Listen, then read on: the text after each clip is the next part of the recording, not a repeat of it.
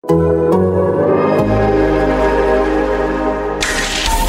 is breaking news.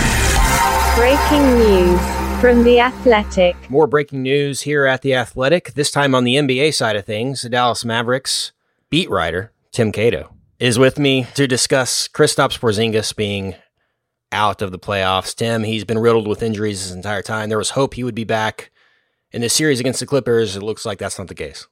Yeah, Porzingis' injury apparently happened in game one, but he went ahead and played in games two and three. Uh, we're now just learning about, you know, we learned about it in game four when he was ruled out with what they called knee soreness. Um, but but now today on Friday, the team announced that it is a a meniscus tear. We don't know how severe, uh, to what degree it's a meniscus tear. Um, you know, we don't know if it's completely torn, but but it is a it is a uh, you know he does have a tear to that part of his knee and uh, it will rule him out for the rest of the the season. Um, the the danger is that it could potentially require surgery, uh, but again, I, I, think as of right now, we don't know whether that's the case. Largely because we don't know the severity of the of the tear.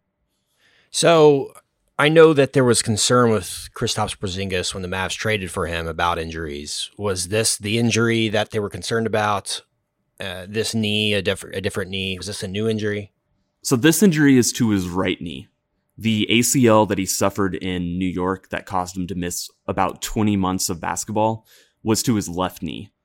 Uh, which which is good and bad. You know, it, it's it's natural for for a player with a knee injury to overcompensate onto the other knee, and it's definitely good that you know the the right knee injury that he's that he suffered in this series is not as severe, not nearly as severe as an ACL. But but it is a concern. You know, one of the reasons that the Mavericks were able to trade for Porzingis was because he did have this history of injuries. And in his first season, he was relatively healthy. Earlier this season, he did miss about 10 games with right knee soreness, which is what the Mavericks originally called this injury.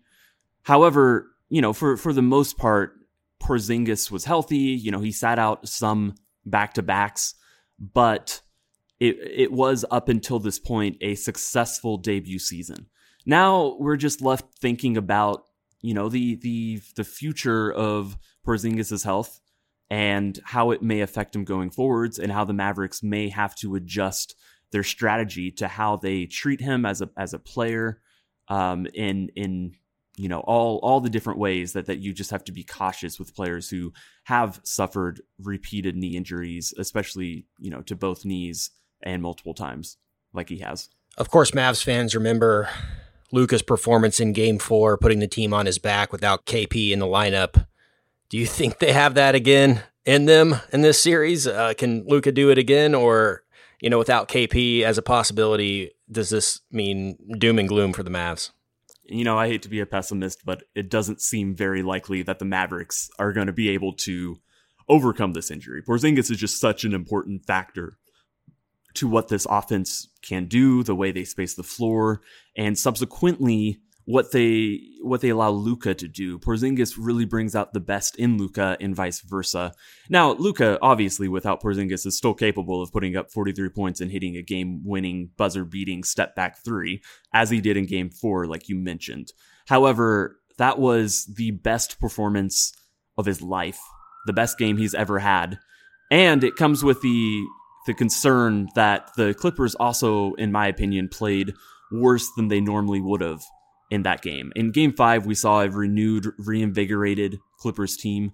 And as long as that continues to be the team that we see going forwards, I have no doubts that the Clippers will move past and move on in this series, probably in game six, and almost certainly, if not, in game seven. Fingers crossed, Mavs fans, that Luka Magic can happen one more time. Tim, we'll check out all of your work at The Athletic, staying up to date on our Mavs beat. I'm Kent Garrison here on the audio side of things at The Athletic. Thank you for listening. Stay tuned to The Athletic for more breaking news.